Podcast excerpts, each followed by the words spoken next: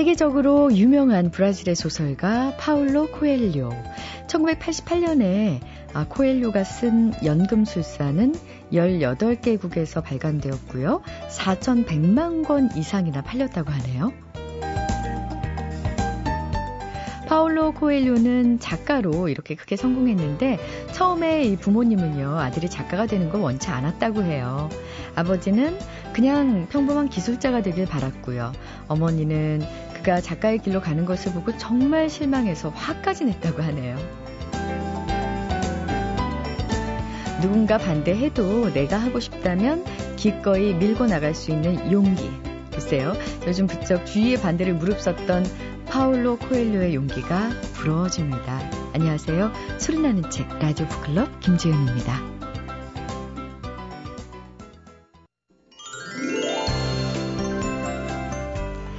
네. 요즘 인테리어로 인기 좋은 소품 하나가 바로 소품 중에 하나가 책이라고 하는데요. 멋지게 꾸민 서재를 자랑하고 책의 내용보다 몇 권이나, 어, 뭐, 자신이 가지고 있는지 그 권수를 통해서 기쁨을 느끼는 분들도 있다 그래요. 어, 어떤 분들일까? 이분의 경우는 어떨까요? 책마을 소식 세종대학교 만화 애니메이션학과의 한창훈 교수님께 여쭤보겠습니다. 안녕하세요. 네, 안녕하세요. 책을 정말 많이 구입하시잖아요. 네, 많이 구입합니다. 예. 네. 아, 그리고 많이 읽으시고. 네, 네. 근데 저는 이러, 이렇게 책을 소개하시는 분은 대부분이 이렇게 출판사에서 책을 보내달라 그러잖아요. 네, 네. 근데 우리 한창원 교수님의 정말 장점 중에 하나는 본인이 직접 서점에 가서 다 삽니다. 다 사신다는 거. 정말 다 삽니다. 어, 정말 네. 좋은 독서인이 아닐까 싶은데요. 왜 그러냐면 그 책은 제가 돈을 주고 사야 된다는 생각이 들어요. 그래야지 작가가 글을 더 좋은 글을 쓸 거 아닙니까? 크, 이렇게 착한 면도 있으시네요. 그리고 저는요, 출판사가 돈 버는 나라는 미래가 있다는 생각이 들어요. 어, 그렇지 않습니까? 맞네요. 책을 만든 사람들이 돈을 많이 벌 수 있는 나라가 미래가 있는 나라다. 그런 나라들이 있나요? 많죠. 어, 미국도 그렇고, 일본도 그렇고. 일본 같은 경우에 가장 책을 많이 낸 출판사가 1년 매출이 2조가 넘는다고 그래요. 그래요. 예, 책으로. 그런 나라는 비전이 있다는 겁니다. 사람들이 그렇죠. 책을 통해서 계속 생각을 하고 있기 때문에 그런 생각이 들고요. 저는 올해 흥미로운 계획을 하나 세웠는데요. 제가 읽은 책들을 서재 옆에다가 쌓기 시작했어요. 어, 안 꽂고요. 네. 그래서 그 책의 높이가 제 키까지 올라올 때까지 올해는 돼볼까 하니까 생각이 들어요. 금방 될 것 같은데요? 그죠? 네. 예. 키가 지금 아담 하셔가지고. 아 참. 네. 책을 얇은 책도 있으니까 이렇게 빨리 올라가지는 않습니다. 네. 아니 금방 될 거예요. 제가 장담하는데 어 9월까지는 목표 달성하고도 남을 것 같아요. 제가 제가 지금 조금씩 키가 크고 있는 것 같아요. 머리숱이 많아지는 게 아니고요. 자 오늘은 어떤 책? 자 이 책은 꽤 두꺼워서 금방 올라갈 것 같죠? 네. 법 셰익스피어를 입다라는 책입니다. 아 법. 법이 셰익스피어를 입은 거죠. 어, 책 제목이 너무 신기하고요. 네. 또 책을 쓰신 분이 이 법학자세요. 예, 법학자시고 원래 법률가신데 그 원래는 어, 법학과 교수도 하시면서 법을 공부하고 가르치시고 예전엔 국가인권위원회 위원장도 재직하셨던 안경환 변호사님이십니다. 이분이 쓰신 책인데요. 이분은 정말 셰익스피어를 사랑하세요. 본인은 셰익스피어가 아, 일종의 헌법이래요. 어, 영국 사람들한테는 셰익스피어의 글이 헌법이랍니다. 마치 성경처럼 모두의 시작이라는 것이죠. 네. 그래서 근데 이, 이분이 지금 글자 좀 읽어보니까 셰익스피어 시대가요 그렇게 소송이 많았다네요. 아 그래요? 네, 그리고 셰익스피어의 모든 소설들이요 다 법 소송에 관련돼 있습니다. 이야기들이 가만히 읽다 보면. 어, 그래서 이 책은 바로 그런 것들을 모아놓은 겁니다. 어, 셰익스피어의 재밌네요. 원전에 나오는 법 소송에 관한 이야기. 그리고 그 이야기 속에서 등장하는 법이 어떻게 적용되고 있는가. 근데 본래 이분의 가장 중요한 이 책을 쓴 목적은요, 어, 자기는 법이 사람을 살리는 세상이었으면 좋겠다고 얘기합니다. 인문학적인 법이 음. 사람을 살리고 사람이 법을 통해서 더 즐거운 삶을 살 수 있도록 되는 것. 그게 바로 셰익스피어의 문학과 교류한다는 거죠. 아, 법, 법이 문학과 괴리가 되지 않고 법이 문학과 교류하는 시대. 그런 나라가 정말 법이 모든 사람들을 위해서 존재하는 나라다. 어, 굉장히 발상 자체가 네, 다르죠. 특이한데요. 그러면서 일단 한 분의 사례를 듭니다. 네. 어, 미국 판사인데요. 1990년 데이비드 수터라는 분이 계신데 미국 연방 대법원 판사 후보로 지명되었을 때 일부 언론에서는 판사로서의 그의 능력에 의문을 제기했대요. 이유가 뭐냐면 책을 너무 많이 읽는다는 거래요. 오. 책을 너무 많이 읽어서 이 사람이 과연 아. 판사로서 역할을 할 수 있을까? 너무 많은 생각을 하겠다는 거죠. 엄청난 독서광으로 평이 났는데 네. 문학, 역사, 철학에 통달한 지식인이랍니다. 독서를 위해서 가족도, 텔레비전도, 휴대폰도 가진 적이 없답니다. 해외여행도 안 간대요. 2005년 여름 함께 재직했던 랭키스트 대법원장이 죽었을 때도 장례식에 참석하지 못했다고 합니다. 어머나, 그건 조금. 뉴햄프셔의 오래된 집에서 휴가 중이었는데, 물론 독서하면서 휴가를 했죠. 연락할 방법이 없었답니다. 아. 그분한테 연락할 네. 방법이. 2008년에 2008년 8월 종신직 판사 자리를 자발적으로 물러나는데 그 이유도 여생을 여유로운 독서로 보내겠다는 즉 깊이 상식적인 소망 때문이었다고 아, 근데 판사로서는 실제로 어떻게 대단히 뛰어난 판사였답니다. 아, 그래요? 아, 뛰어난 판사였고 근데 이제 그분의 판결이 대단히 특이했다는 것이죠. 그럴 것 같아요. 본인 생각이 많이 갖고 계시기 때문에 이렇게 얘기를 했답니다. 책 속에 진리가 있고 책 속에 가인이 있다. 아름다운 사람이 있다. 수터의 인생 좌우명이자 경박한 세상에 주는 일종의 경구라고 이 책에 쓰여 있습니다. 수터는 서재에 세익스피어 전문서만 몇백 권을 품고 살았다. 그러니까 세익스피어가 주는 글의 의미가 그 힘이 다른 책을 읽게끔 만들어준다는 겁니다. 세익스피어 일 자체가 이렇게 얘기를 합니다.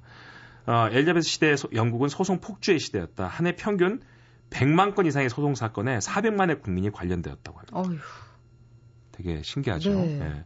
셰익스피어 활동하는 시대 영국인의 일상에 법이 차지하던 비중이 너무 높았는데 여러 세기에 걸쳐서 왕립법원에 누적된 판결에 의해 형성된 일종의 common law라는 거. common law, 일상적인 법은 국민의 양식이자 상식이 됐고요.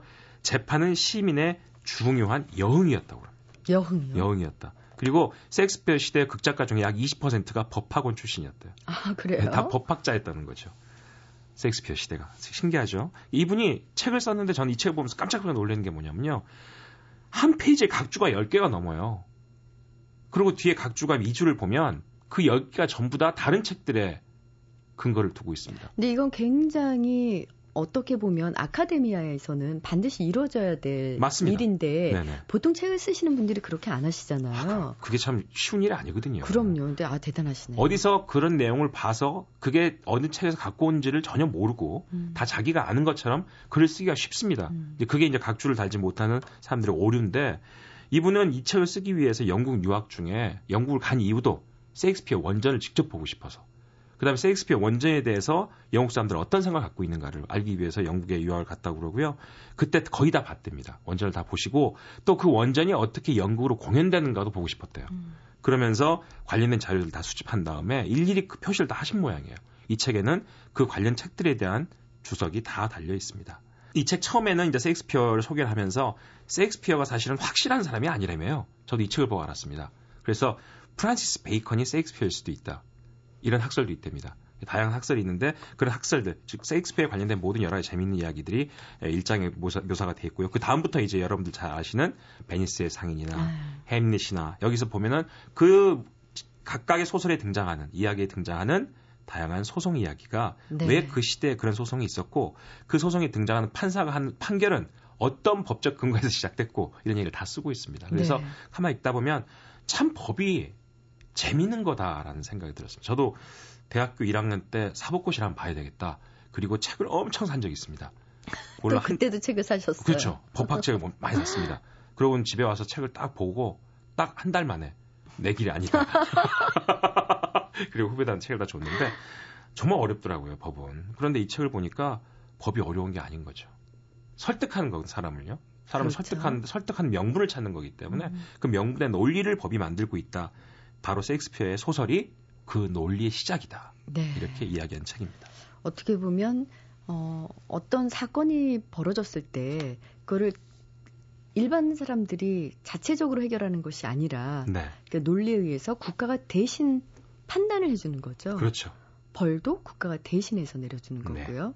그리고 아까 말씀하신 것 중에서 가장 인상적인 것이 사람을 살리는 법이어야 된다. 네, 어. 자, 오늘 소개해 주신 책 법, 법 세익스피어를 입다. 네, 꼭 한번 읽어봐야겠네요. 네. 고맙습니다. 감사합니다. 잊혀질 뻔한 책 놓칠 뻔한 책, 그런 아쉬운 책들을 소개해드리는 시간, 뻔한 책. 이번 주에 소개해드릴 뻔한 책은요, 감동 실화를 담은 꿈꾸는 토르소맨이라는 책이에요. 어, 2008년 봄, 미국 전 지역을 떠들썩하게 했던 한 레슬링 소년의 아름다운 도전을 담았다고 하는데요. 좀 더 자세한 설명, 글담 출판사 이경숙 씨 설명 들어보겠습니다. 꿈꾸는 토르소맨이라는 책이에요. 이 책은 3년 전에 출간된 책인데, 어, 팔다리 없는 레슬러의 이야기를 담은 책이거든요. 주인공 이름 더스틴 카터인데 어, 어렸을 때 병에 걸리면서 팔과 다리를 절단해야지만 살아날 수가 있었어요. 보통 사람 같으면 절망하고 좌절을 할 텐데 그러니까 처음엔 힘들게 받아들이긴 했지만 이 더스틴은 그걸 이겨내고 자기만의 방식으로 묵묵히 견뎌낸 아이예요. 그러다가 우연히 레슬링을 접하게 되면서 자신이 꿈을 발견하게 되고 그 꿈을 이루기 위해서 어떤 과정을 겪었는지를 이 책에서 이야기하고 있습니다. 원래 이 책은 더스틴 카터가 레슬링을 연습하고 훈련하고 경기에 시합하는 장면이 인터넷에서 많이 회자가 됐었어요. 그래서 많은 분들이 감동을 받았었는데 한 방송국에서 더스틴 카터를 직접 만나서 촬영을 해서 그것을 방송으로 했었어요. 너무 감동적이었기 때문에 저희가 그대로 책으로 실어서 소개를 한 거죠. 그러고 보니까 예전에 그 이 더스틴 카터를 소개했던 방송을 잠깐 봤던 기억도 납니다. 그 더스틴은 3학년 한 해 동안 42승 4패라는 놀라운 성적을 냈다고 하는데요. 이렇게 이게 뭐 꾸며놓은 얘기도 아니고 감동적인 실화를 담은 책인데 왜 주목받지 못했을까요? 그 이유를 이경숙 씨의 분석으로 들어보겠습니다.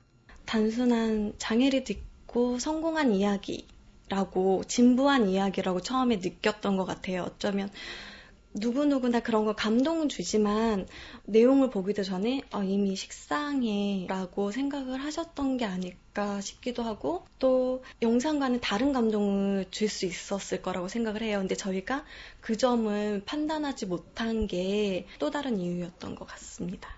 그런데 더스틴이라는 친구 역시 처음에 너무 자기 몸이 따라주지 않아서 절망도 되게 많이 하는데 그걸 이겨내기 위해서 훈련하는 과정이 바닥에 매트에 땀이 무릉덩이가 찰 정도로 훈련을 하고 그러한 과정들을 읽으면서 보다 보면 자신도 모르게 내 심장이 뛴다는 게 느껴져서 단순하게 이성적으로 이 책을 보게 되는 게 아니고 정말 마음으로 이 책을 보게 되고 그러니까 결론을 보는 게 아니고 과정에 좀 집중을 해줬으면 좋겠다는 생각이 들거든요. 되게 많은 이야기를 해주고 있으니까 그 부분들이 너무 아까워서 소개를 하고자 했습니다.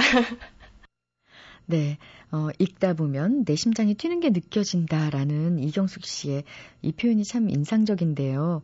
그러니까 저희가 뻔한 책이라고 생각하기 쉬웠을 것 같아요. 이렇게 장애를 딛고 성공한 이야기. 어. 근데 사실 꿈꾸는 토르소맨 이 제목에서 토르소는요 팔과 다리가 없는 조각상을 말하잖아요. 더스틴이 레슬링 하는 모습을 보고 어, 그렇게 팔다리가 없는 상태에서도 그 모습이 정말 멋있어서 친구들이 토르소맨이라고 불렀고요. 더스틴도 이 애칭을 참 좋아했다고 하는데, 아, 꿈꾸는 토르소맨. 어떤 독자에게 더 깊은 감동을 줄지 이경숙 씨의 설명 마저 들어보겠습니다. 이 책을 만들 때 편집자가 눈물을 흘리면 안 되는데 계속 눈물을 흘리면서 교정을 봐서 너무 괴로운데도 더스틴이라는 아이가 너무나도 멋지다는 생각을 했어요. 그리고 모든 사람이 저마다 존재 자체가 희망이라는 거를 얘기하고 있는 책이라는 느낌이 들었어요.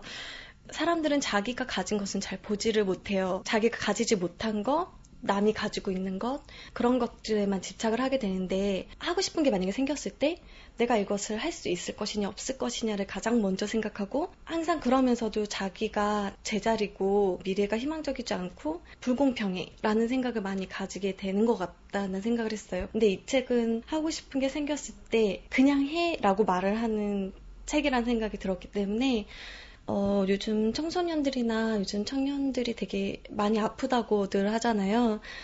청소년이나 청년분들이 꼭 이 책을 읽고 새로운 미래나 어, 삶의 방향을 좀 찾아갔으면 좋겠습니다. MBC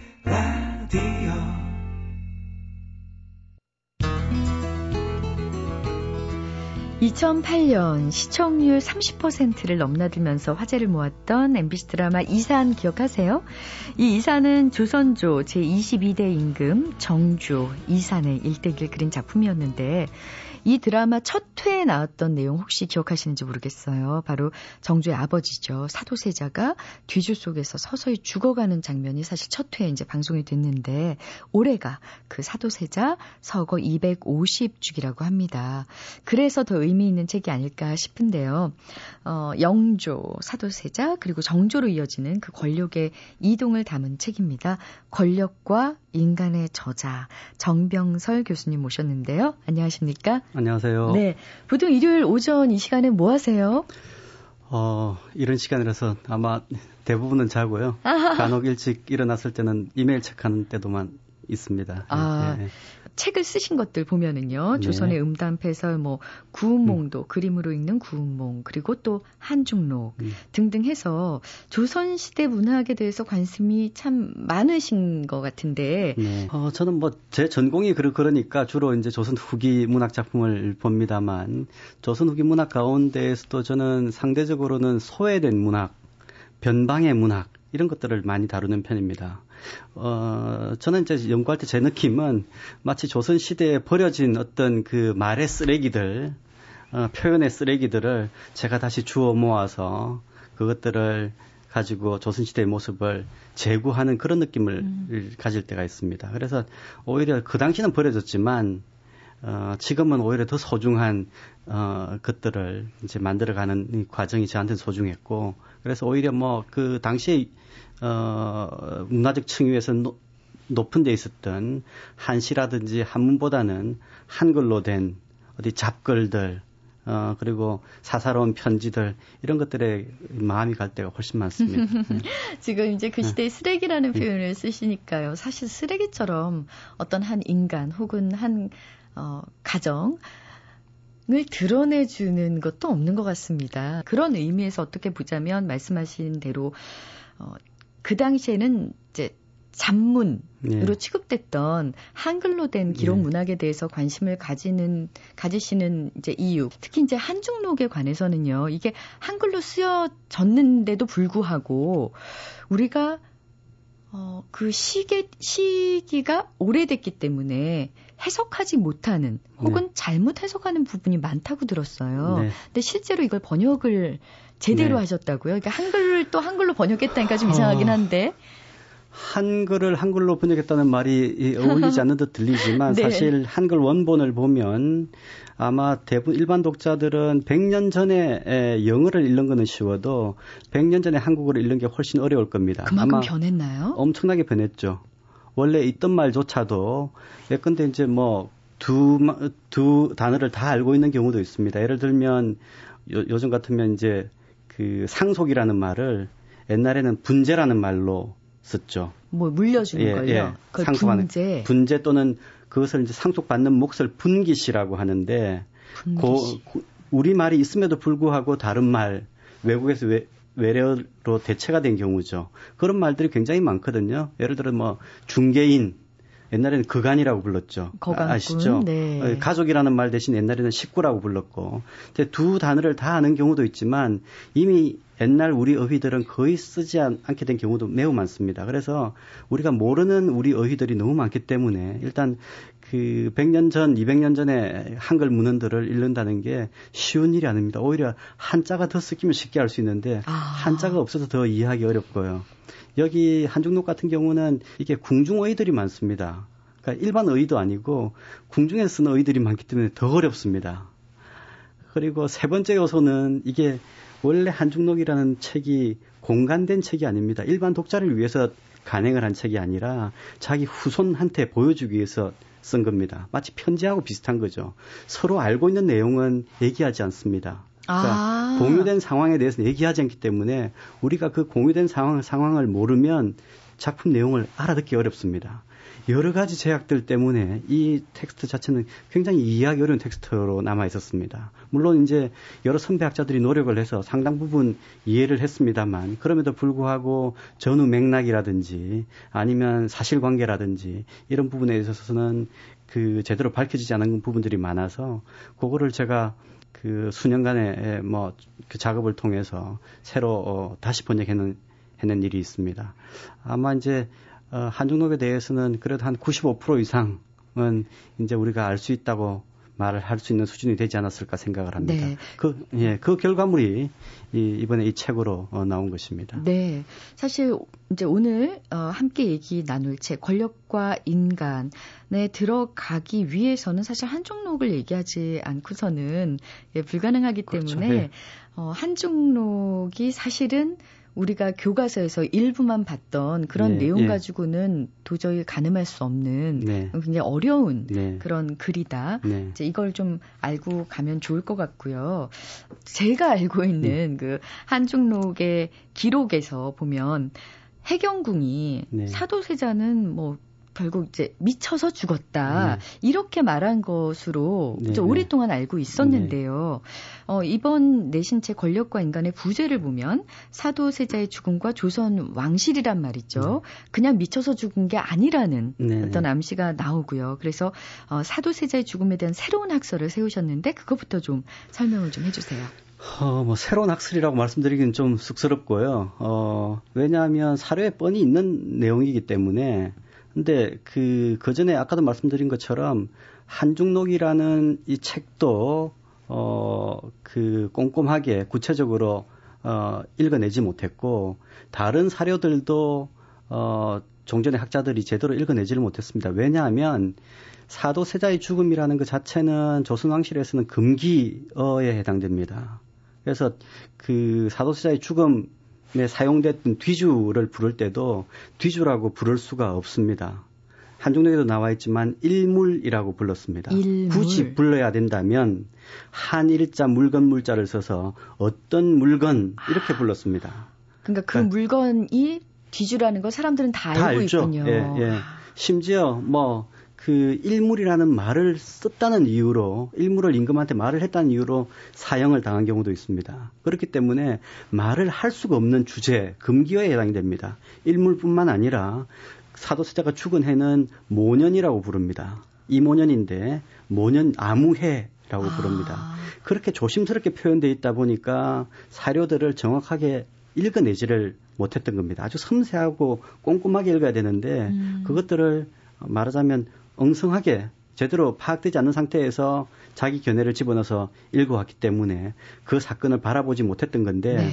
어, 한중록이나 기타 사료들이 이제 많이 공개가 됐어요. 음. 최근 들어와서 어, 조선왕조 실록도 데이터베이스가 만들어지고 승정원 일기 같은 주요 자료도 데이터베이스가 만들어지고 여러 문집 사료들도 데이터베이스가 만들어지고 원문이 공개가 되고 해서 사료를 매우 쉽게 볼 수 있는 환경이 됐습니다. 그래서 여러 가지 사료들을 조합해서 보면서 이 사실들을 더 정확하게 읽어낼 수 있게 됐고 그래서 여러 가지 의문을 제가 하나의 그, 그 시각을 가지고 풀어낼 수 있는 계기가 마련이 됐던 겁니다. 그 종전에 이제 알려져 있던 그 학설들이 어, 사료에 기반을 두지 않고 소문에 근거해 가지고 만들어진 게 많기 때문에 그 학설하고 대립해서 볼 때는 새로운 학설이라고 말을 할 수도 있을 겁니다. 네. 지금 담담하게 얘기는 하셨는데 반역 얘기를 네. 하셨고 사도세자는 미쳐서 죽은 게 아니라 결국 아버지 영조를 죽이려고 했기 때문에 네, 죽임을 네, 당한 것이다. 이렇게 네. 해석해도 되겠습니까? 네, 그 맞습니다. 네. 아, 자, 그럼요. 어, 굉장히 네. 좀 충격적인 얘기인데요. 어, 새로운 학설을 이렇게 세우실 때는 다른 학설로부터 또 공격을 받을 수도 있지 않겠습니까? 어, 사실 이쪽 분야 연구자들이 많지 않아서 아. 전문 연구자들은 많지 않고 사실은 어, 이 분야에는 전문 연구는 없으면서 일반인에게 많이 알려진 주제입니다. 일반인들이 흔히 그 아까 말씀하신 그 이산이나 여러 사극들 아마 그 방송에서 제작되는 텔레비전 사극 가운데 절반 이상은 연구는 없으면서 일반적인 정보는 많은데 그 정보들이 대부분 소문을 토대로 만들어져 음. 있습니다. 예를 들어서 사도세자가 그 텔레비전에 나오면 굉장히 그 잘생기고 어 날씬하고 그런 사람으로 그려져 있는데 실제로 성정원 일기 같은 걸 보면 사도세자는 어릴 때부터 굉장히 뚱뚱했어요. 너무너무 뚱뚱해서 아버지가 그 뭐 영조가 신하들 앞에서 저 아이 배 좀 보라고. 아이고. 어, 저렇게 배가 많이 나왔다고 아이가 그런 얘기도 하고 어떤 경우에는 내가 스무 살 때 타던 가마를 쟤는 열 살밖에 안 되는데 뚱뚱해가지고 들어가질 못한다 그러고. 가마가 꽉 찬다. 예, 꽉 차가지고요. 어, 그리고, 그리고 쟤는 넘어지면 큰 일이다. 크게 다치니까 주의시켜라. 이런 얘기도 하고. 그럼 많이 먹었나요? 혹시? 많이 먹었어요. 그러니까 밥을 너무 많이 먹어서 그러니까 할머니가 음식을 잘 만들었는데 인원왕후가 인원왕후전 음식이 궁궐에서도 유명했습니다. 어. 아주 별미가 많은 그 궁전인데 거기서 손자한테 많이 먹였어요. 아유. 많이 먹여서 뚱뚱하게 키워놨는데 어릴 때는 총명했는데 한 10살 무렵부터는 공부를 하기 싫어해요. 성정원 일기에 다 나옵니다. 이게 한중록이 아니라 성정원 일기에 다 나오는데 공부하기 싫어가지고 아버지한테 와가지고 책 한 권 겨우 읽고는 제일 처음 영조가 실망한 날도 책 한 권을 다 읽고 와서 네. 영조한테 와서 아버지 오늘 겨우 제 책 한 권 다 읽었어요. 그날 그게 한 8살 무렵이었던 걸 기억을 하는데 그날 영조가 크게 실망을 합니다. 왜요? 얘가 공부를 해야 되는데 공부의 뜻이 없구나. 항상 공부를 싫어해요. 그래서 에, 사도세자는 뚱뚱하고 공부를 싫어하는 세자였습니다. 물론 정말 힘든 과정이 있습니다. 힘든 과정이 있는 게 여러 학생이 한 선생님한테 배우는 구조가 아니라 세자는 특별한 지위이기 때문에 여러 선생이 한 학생을 가르칩니다. 오전 오후로 가르치는데 교육 강도가 학습 강도가 굉장히 높았던 것 같아요. 힘들었어요. 정말 저라도 힘들 것 같은데 그걸 견디는 사람이 대단한 그 사람인데 견디지 못한 스트레스를 거죠. 풀지 않았을까요? 그랬던 것 같아요. 어린애가. 네. 그러니까 거기다가 영조는 자기가 굉장히 고생을 하면서 자란 아버지입니다. 어릴 때 위기를 죽을 위기를 넘겼고 그런 과정을 넘겨서 어려운 상황에서 임금이 되는 공부를 해서 임금이 됐어요. 그리고 본인 스스로 굉장히 열심히 노력을 했습니다. 그래서 늘상 하는 말이 아들한테 나는 그런 어려움 속에서도 이렇게 훌륭한 임금이 됐는데 너는 이렇게 조건이 좋은데 환경이 좋은데 왜 공부하느냐 이렇게 꾸짖습니다. 그러니까 요새도 비슷한 아버지들이 많은 것 같은데 그러니까 그런 속에서 스트레스를 굉장히 많이 받았습니다. 영조는 사도세자는 참 불쌍한 세자이긴 하지만 우리가 일반적으로 그려낸 사도세자의 상과 승정원 일기나 한중록이 보여준 사도세자의 상은 전혀 다릅니다. 그러면 사도세자가 잘하는 건 뭐가 있었을까요?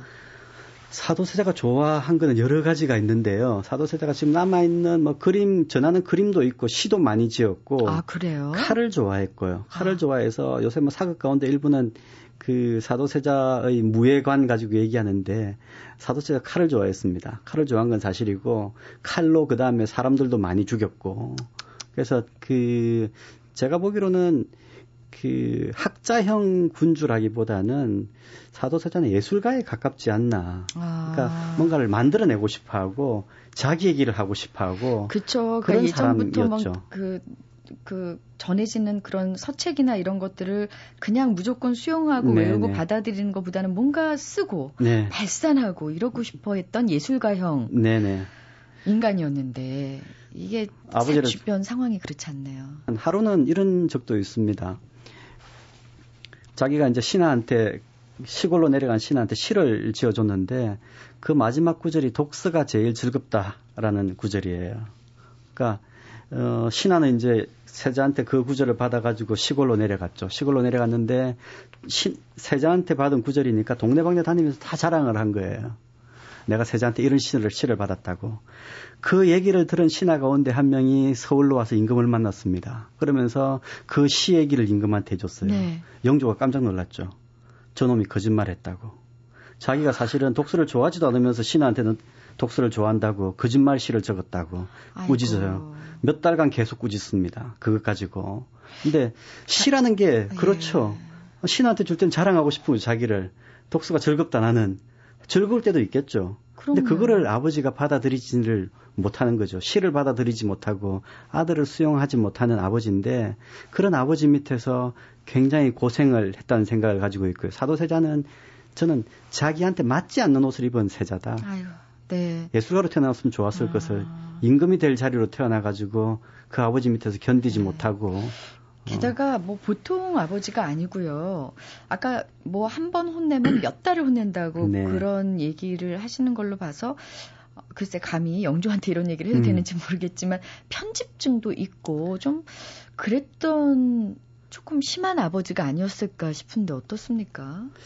뭐 영조의 성격에 대해서는 해경궁이 가장 잘 그리고 있는데 지금 남아 있는 그 연인궁 초상 연, 영조 20살 무렵의 초상을 봐도 굉장히 날카롭게 아. 생겼습니다. 날카롭게 생긴 걸 볼 수 있는데 어, 해경궁 말로는 상찰민속하다 그랬어요. 상, 상찰민속 아주 어, 꼼꼼하게 살피고 재빠른 성격을 가지고 있는데 네. 어, 특히 이제 사람들을 나눠서 평가한다든지 뭐 부, 부인하고의 관계만 얘기를 하면 어, 첫날 밤 부인이 마음에 안 들어서 평생 부인을 찾아가지를 않습니다. 어, 네. 그 성정원 일기에도 보면 어, 대조전 찾았다는 기사가 거의 없고 마지막 죽을 때조차도 아내한테 가지 않아요. 그러니까 신하들이 아내가 죽어간다고 정성하고 죽어간다고 임금한테 얼른 오라고 가시라고 계속 얘기를 하는데도 가지 않다가 거의 목숨이 떨어질 무렵에 아내한테 갑니다. 아내한테 가서 아내한테 가서 아내를 보는 게 아니라 궁녀들하고 잡담을 몇 시간을 해요. 그 사이에 부인은 죽어버렸습니다. 예. 그래서 해경궁이 가슴을 치면 치는 구절이 적혀 있는데 네. 어, 그 영조의 뭐 성격은 워낙 많이 나오니까 네. 복잡하고 하니까 아니, 여기서 다 뭐- 설명드리기 드리긴 어렵지만 아, 아, 정말 자기 본인도 어, 굉장히 고생을 많이 젊을 때 고생을 많이 한 사람입니다. 컴플렉스도 강하고 그것이 오히려 아들한테 더 강한 아들, 더 완벽한 아들을 만들려고 하는 과정으로 이어졌던 것 같습니다. 음. 어, 영조 성격은 정말 어, 한편으로는 요즘으로 말하는 워커홀릭이기도 하고 정말 자기 일에 일 중독에. 예, 예, 일 중독이기도 하고 그러니까 네. 뭐 조선 후기에 저희가 이제 알고 있는 긍정적인 음. 그 영조의 모습을 보면 뭐 탕평책이라든가 그래서 뭐그 추진해서 당쟁을 조정하고 또 뭐 균역법을 실시하고 뭐 문화 창달에 노력하고 그래서 영정조 시대가 뭐 최고의 네. 어, 시대다, 조선 시대 중에서 이런 평가를 받고 있는데, 사실 인간적인 면에서 본다면, 특히, 어, 이런 아버지 밑에서 기질이 완전히 다른 뚱뚱한 네. 아들 인 경우에는 굉장한 스트레스를 받았을 것 같고요. 이 스트레스가, 어, 후에, 어, 사도세자의 성격에 어떤 영향을 미치지 않을까 싶은, 싶은데요. 제가 그 과정을 쭉 보면 이 정도 스트레스 받으면 병이 걸리는 것도 이상하지 않다는 생각은 가지게 됩니다. 혹시 실제로 아, 예. 어떤 그 정신 질환, 예. 뭐 이런 병이 네. 생겼었나요? 그거는 그 뭐 영조실록에도 나오고 한중록에 자세히 기술돼 있지만 10살 무렵에 해경궁이 궁, 궁에 처음 들어갔을 때 10살 때인데 10살 무렵 처음 궁에 들어가서도 이미 좀 그 이상한 느- 느낌을 받았다 그래요. 아. 좀 보통 애들이 그 뛰고 노는 것하고는 달랐다라고 적고 있는데 아마 요- 요즘 말하면 뭐 과잉성 행동 장애든가요, ADHD하고 비슷한 것 아닌가 저는 음. 그렇게 생각을 하고 있습니다만 그 이후에 이제 그 우울증, 조울증으로 이어지고 그리고 이제 나중에 극단적으로 가게 되면 1757년 무렵부터는 어 의대증이라는 특이한 병에 걸리게 됩니다. 의대증이요? 예. 어떤 증상인가요? 의대라고 하는 것은 궁궐에서 말한 궁궐에서 옷을 의대라고 부릅니다. 그러니까 옷을 못 입는 병이에요. 그러니까 아. 옷을 이제 갈아입어야 되는데 새로 한 벌 갈아입어 입다가 자기 마음에 맞지 않다 싶으면 벗어요. 마음에 맞는 옷을 입기가 너무 어렵습니다. 어떤 때는 열 벌이고 스무 벌이고 입어도 자기 마음에 맞지 않아서 계속 벗어 던집니다. 아. 어떤 경우는 이제 벗어 던진 옷을 태우기도 하고 어떤 경우는 가져온 사람이 잘못 가져왔다고 하면서 목을 칼로 목을 베서 죽이기도 합니다.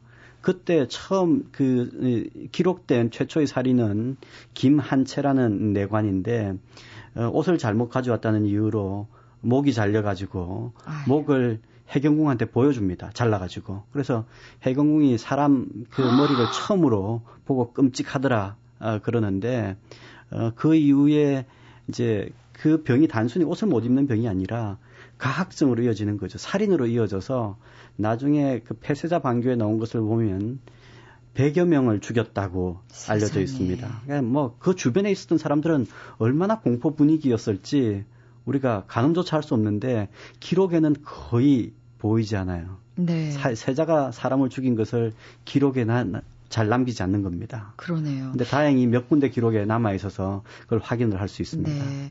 어, 우리 교수님께서는 이번에 권력과 인간이라는 이 책을 통해서 반역죄 때문이라는 학설을 세우셨잖아요. 네네. 그렇죠? 그게 이제 아까 앞서서 설명해 주신 게 아버지를 살인하려 했다. 네. 그 과정을 좀 설명해 주시겠어요? 어, 이 사도세자의 반역 에 대해서는 한중록과 폐쇄자 반교 두 군데에서 이제 어느 정도 그 해석을 할 수 있는 근거가 나오는데요.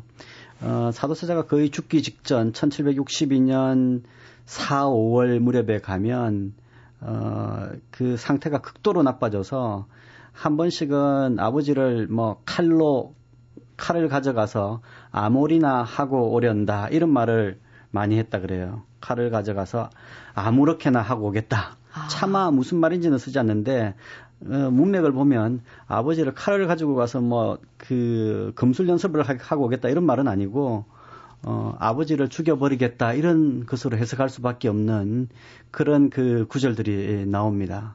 그리고 그 나중에 영조까지 위협을 느끼는 상황이 되었다 이런 구절들이 있는데 그런 것으로 봐서는 사도세자가 그 영조를 죽이려고 했다는 것이 드러납니다. 물론 이제 그 실제로 어 대면을 해서 칼을 가지고 휘둘렀다는 뜻은 아니고요.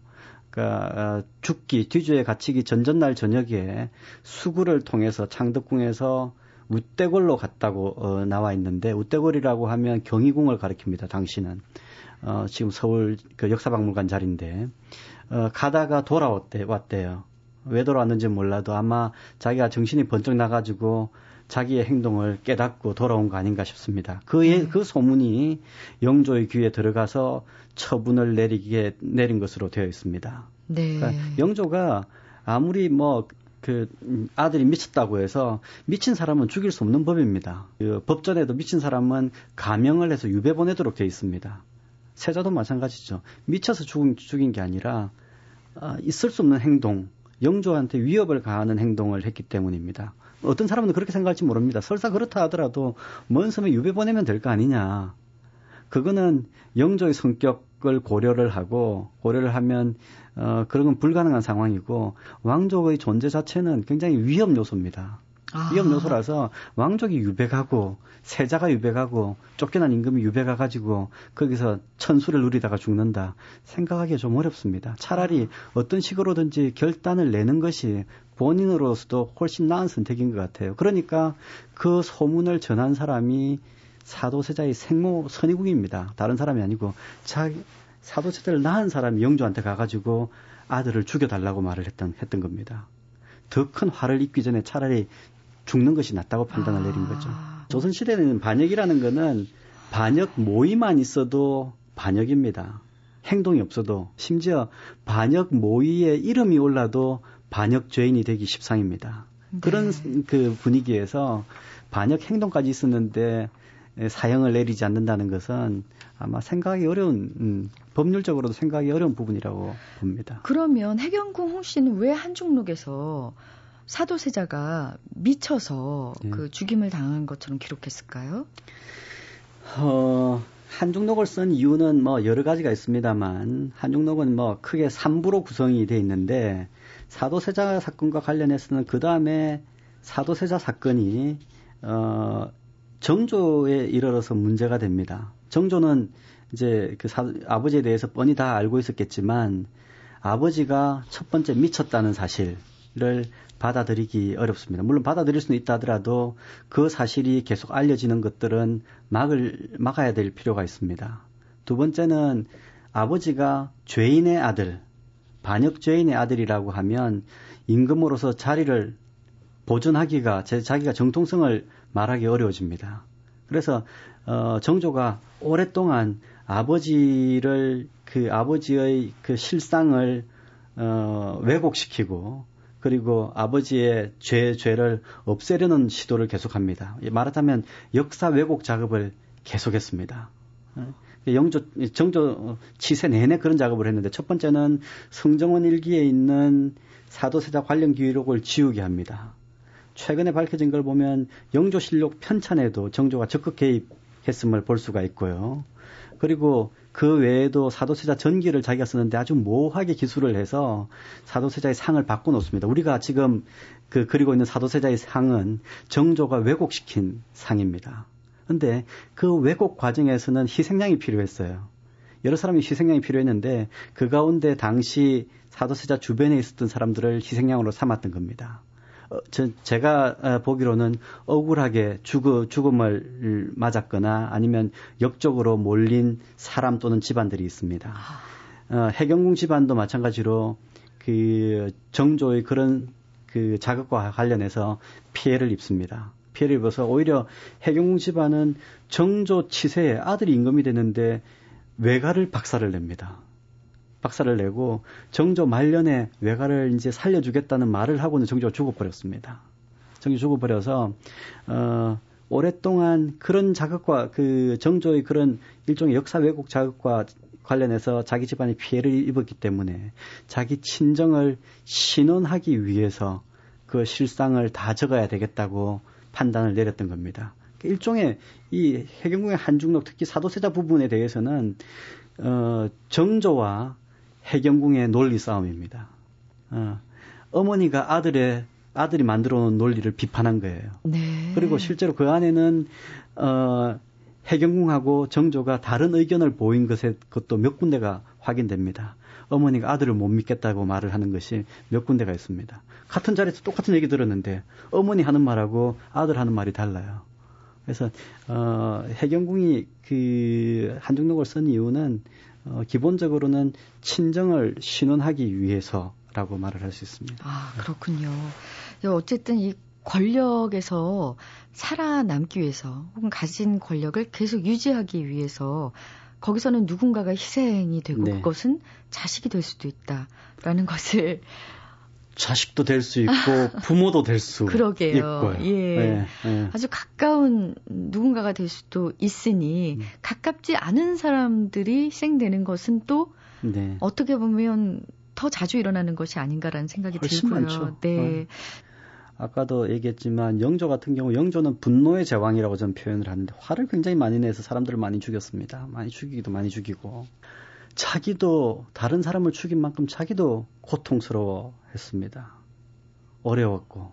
자, 오늘 북카페에서는요, 사실 우리가 대한민국 사람은 누구나 다 아는 음. 사도세자의 죽음을 통해서 뭐 조선 시대는 물론이고 어, 지금의 대한민국 그리고 어, 어떤 시대를 추월한 권력과 인간과의 관계에 대해서 아주 깊은 생각을 어, 하게끔 만드는 그런 책이었습니다. 권력과 인간 정병설 교수님과 함께 얘기 나눠봤습니다. 고맙습니다. 고맙습니다. 벚꽃나무 아래 앉아 쉬는 노인, 늙은 나무 한 그루를 지고 있는 풍경이다. 수십 번의 봄을 지고 부려놓았을 어깨는 이미 겨울 쪽으로 기울어 시리다. 몸에 풍이 들어 흔들리고 있는 벚꽃나무의 봄. 한쪽이 한쪽을 잡고 불편하다. 박현웅 시인의 시 무거운 봄날의 일부였는데요. 요즘 벚꽃 축제하는 적참 많죠. 벚꽃나무 아래 우리 모습은 시인에게 또 어떤 풍경으로 보일지 궁금해지네요. 지금까지 소리나는 책 라디오 북클럽 어, 작가 이윤용 기술 이병도 연출의 최석기 저는 아나운서 김지은이었습니다.